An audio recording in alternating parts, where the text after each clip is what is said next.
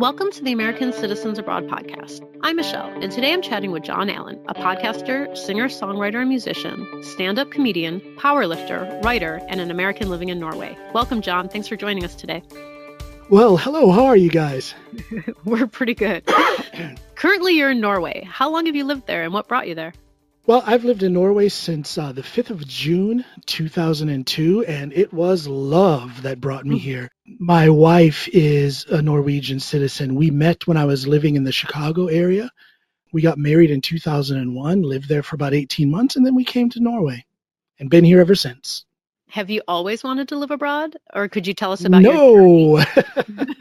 no, no, I, it's not that I didn't want to live abroad, but I never expected to live abroad. Now, I am a United States Marine, so when I was active duty, I served most of my time on Okinawa, Japan.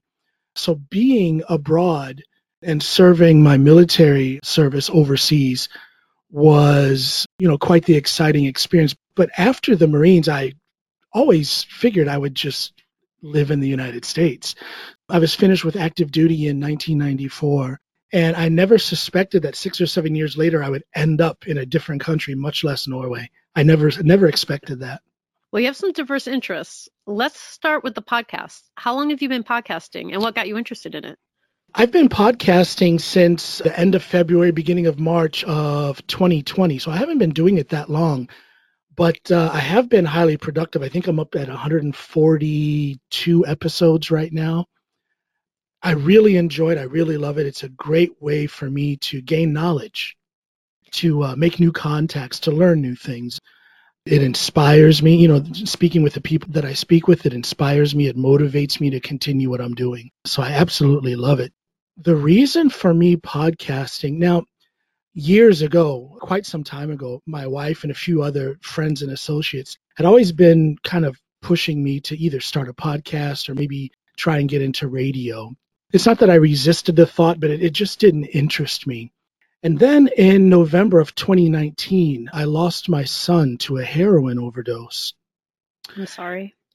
Yeah, thank thank you. And and it crushed me. I mean, it totally broke me down and crushed me. I had no more ambition. I was isolating myself. I mean, it was just a really really rough time.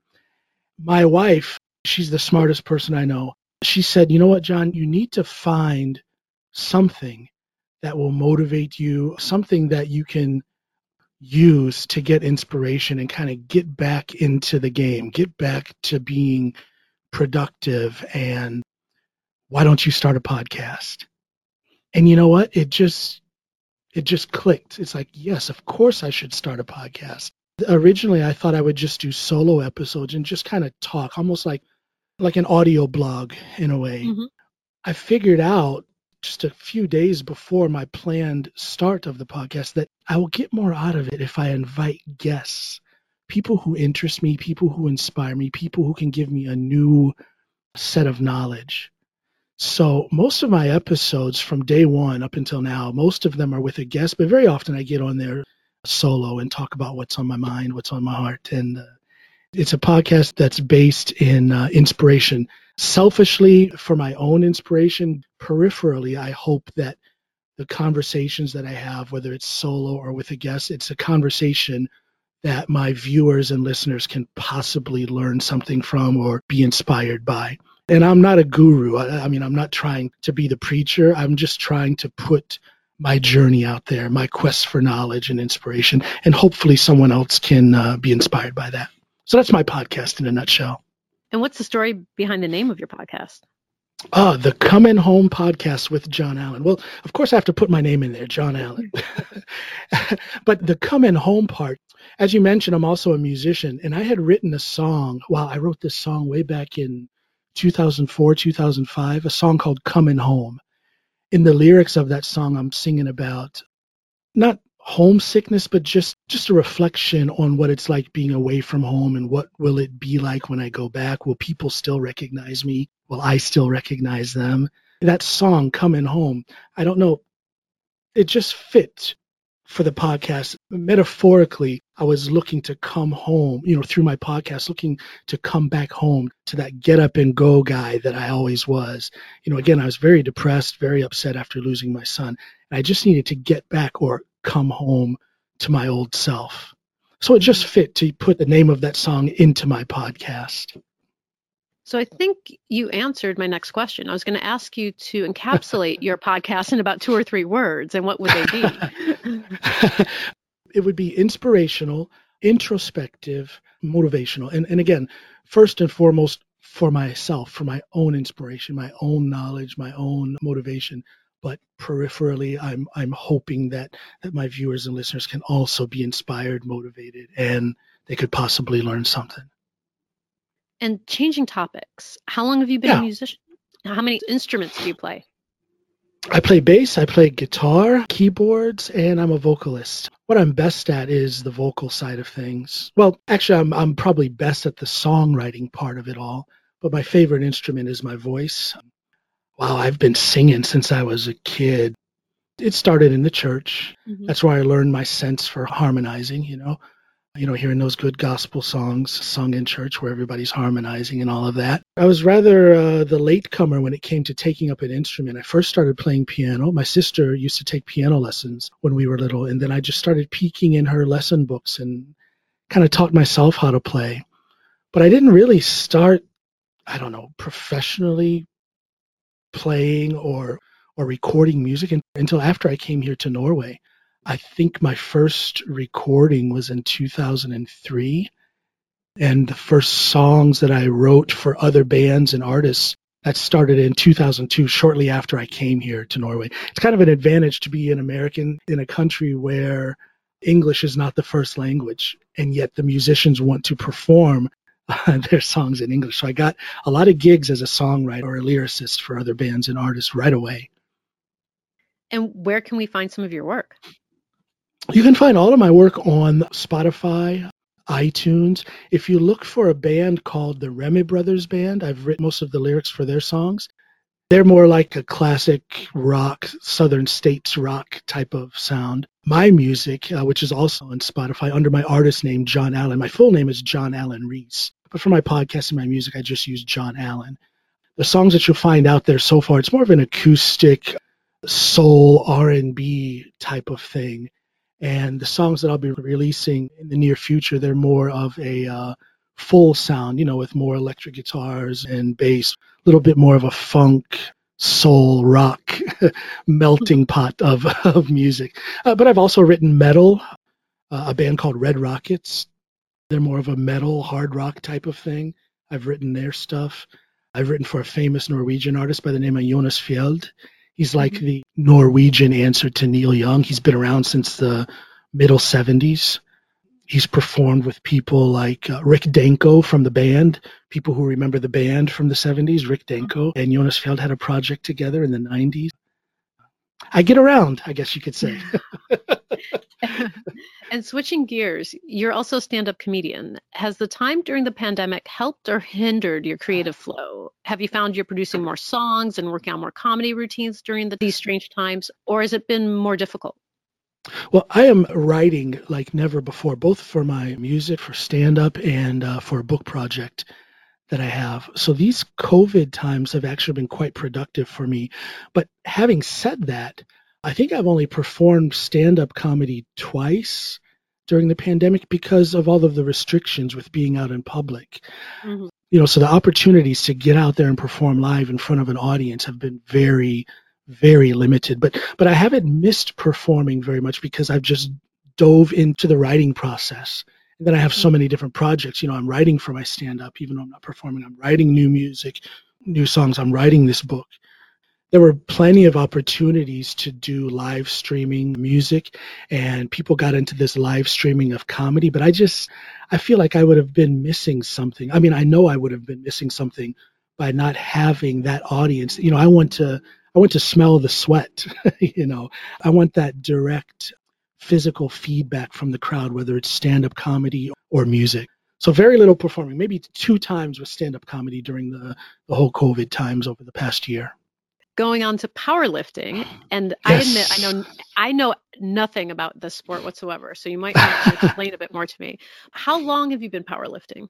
Well i've been training with weights since i was 11 years old. I played football i was a running back to supplement my performance on the football field i lifted weights so my familiarity with lifting weights and getting strong building muscle that started when i was 11 years old I started competing in bodybuilding around 1996 or 97. And that was bodybuilding. But almost right away, I mean, going way back to when I was 11 years old, I figured out that I was a pretty strong guy. But it wasn't until 2015 that I shifted my focus from just general strength training and bodybuilding to powerlifting you know, a lot of people mix up weightlifting and powerlifting, but those are two totally different sports. Weightlifting is the two Olympic lifts that you'll see in the Olympics the clean and jerk and the snatch. And those are overhead lifts. Whereas powerlifting is three lifts combined it's squat, bench, and deadlift. Straightforward, mm-hmm. Those three lifts. So I do squat, bench, and deadlift. And again, I started that in 2015, just after all of these years of being super, super strong. And I just kind of realized all of a sudden that, hey, you know what? If I start competing in powerlifting, I could maybe make a name for myself. And I'll be doggone, but I did make a name for myself. I got on uh, the United States national team, the Masters national team for the USA wow. already that first year. It was real interesting because here I am living in Norway, but I made the US national team. But I was so proud to have done that. So I competed in the North American Championships that year in 2016, representing the United States. It's one of my proudest achievements as an athlete. It was pretty cool. And then in 2019, the year I turned 50, I actually set the Norwegian record for the squat.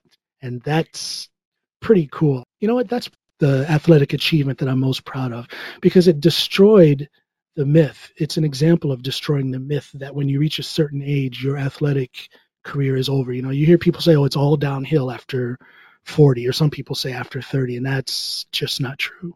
How popular is it in Norway? Have you been able to compete during the pandemic? Yeah, powerlifting a lot of competitions were shut down during the pandemic, you know, just for safety reasons. Things are just now starting to come back as far as competitions here in Norway. So I haven't competed since 2019. It was right after I set that squat record that I had yet another shoulder surgery. I've been having some problems with my shoulder since 2015. So I've been on a little break because of this the most recent surgery that I had in 2019 it just kind of made things even more cool that I set that record in the middle of all of these shoulder surgeries. Again, I'm so proud of that. So excuse me while I brag. The way I look at it, hey, you a- you asked for the story, so here it is. Do you think you'll pick it up again? Oh, I haven't stopped.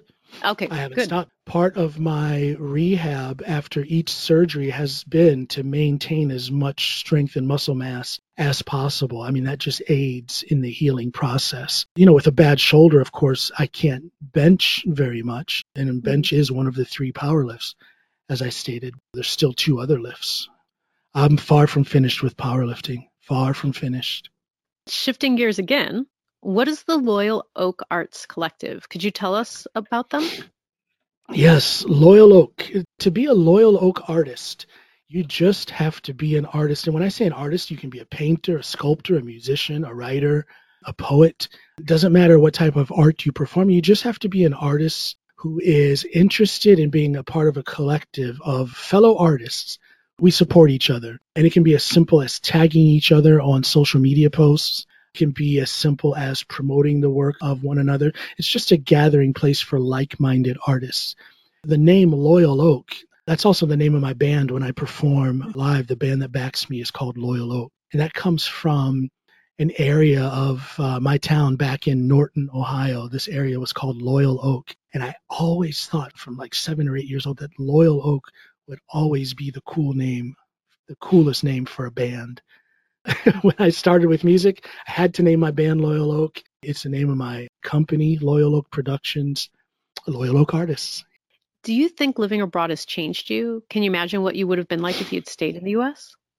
You know, I think about that all the time.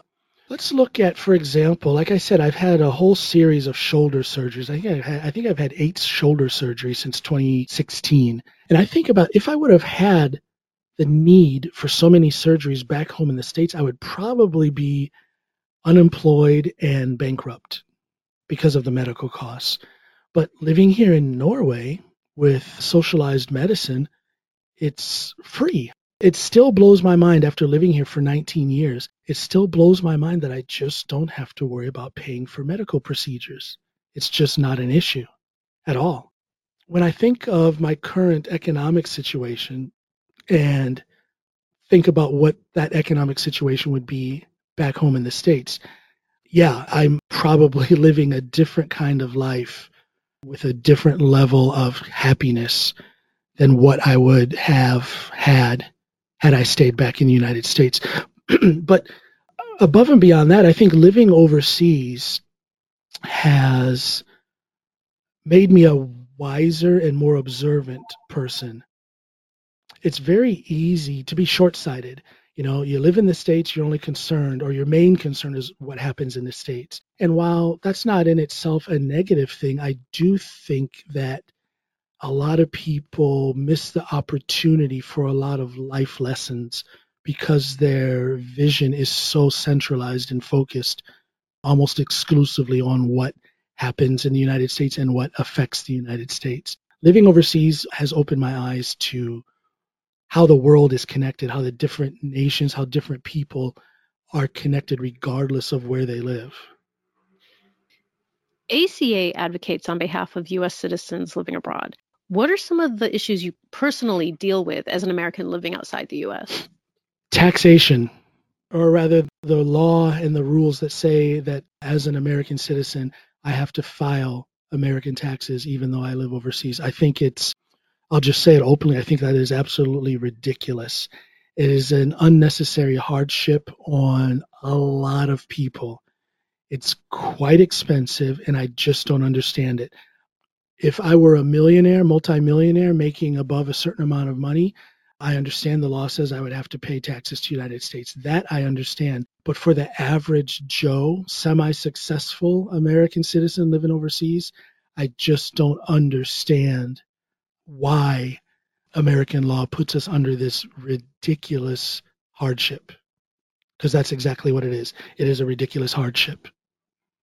What do you hear from the community of Americans overseas about their issues? I don't know of a single American here in Norway who has not complained about the issue of having to file taxes while living here in Norway. And other Americans that I'm in contact with who live in other nations also speak on that issue about what a hardship it is. That seems to be a universal thing that just about every American out here whether they live in Norway or, or some other nation besides the United States, were feeling the hardship of having to file taxes. I think also that the Americans that I know here in Norway have a heightened political engagement. They're very aware of the issues, they're very occupied with the issues and the whole issue around voting, the whole issue around the polarization of politics in America. That is a common thread that is discussed among those of us living here in Norway who are American citizens. We talk a lot about the current situation with this drastic, dramatic, and at times violent polarization in the United States. It's really fascinating and depressing and scary and irritating and frustrating to see how the two political parties is they can't even speak civilly to each other anymore. And it wasn't like that 15, 20 years ago when I left the United States for Norway. And it's not just the political parties, it seems to be it's the American people who can't even speak to one another anymore. It's a violence that has literally spilled over out of the political arena and into the streets, literally. You have American citizen against American citizen. It's really a painful thing to watch. It's almost like some sort of syndrome that we expats have where we feel more politically engaged than ever. And it's this feeling of helplessness where we feel like we should be able to say or do something to contribute to building a dialogue. We should be able to say or do something to help fix that situation. And it's so frustrating to be out of the country and almost watching from a distance helplessly. It's very frustrating. How do you think the U.S. can better engage with Americans overseas? Well, they just have to listen and they have to take us seriously. They have to look at us as a legitimate lobbying block, a legitimate block of interest. We are a part of the American society, even though we live overseas. We're still Americans. We still should be heard, but we don't have that lobbying force that makes us heard. I think that if a reasonable politician were to get a genuine grasp of the issues that directly affect us here overseas, in particular the taxation issue, I do believe that there would be some changes. To me and to most people, it's quite clear that is a, a very large flaw in our tax system, and yet nothing changes. It's not even spoken of on the floor of Congress because we just don't have that representation. We're not heard, we're not seen. And yet they expect us to pay taxes if we make over a certain amount. You know, to put it in street terms, what's up with that? you know, why don't they hear us? Why don't they, why aren't we being properly represented? Any final thoughts you'd like to share? Final thoughts. Isn't life wonderful? How's that for a final thought? life is life is good. I would like for people who are listening, if you're not an American abroad, I'm sure you guys have listeners who are still living in the United States. I would like for those Americans still living in the United States to understand that we who have moved overseas, we are just as much American as you are. We are still following the issues. We still vote. We still file our taxes. We're like your long lost cousins, but we're still family. We're still blood. Thank you, John, for taking the time to join us today. I just want to thank you for the opportunity to come on your show and speak and be heard. I really appreciate it. Thank you so much. Oh, we're delighted to have you. Thank you. The American Citizens Abroad podcast is a monthly podcast that is published the second Tuesday of each month. It is edited and produced by me, Michelle, and is a product of American Citizens Abroad. You can find us on Twitter at ACA underscore podcast, on Facebook at American Citizens Abroad Podcast, or you can email us at podcast at americansabroad.org. Remember, give us a good rating on Apple Podcasts so other Americans living abroad can find us.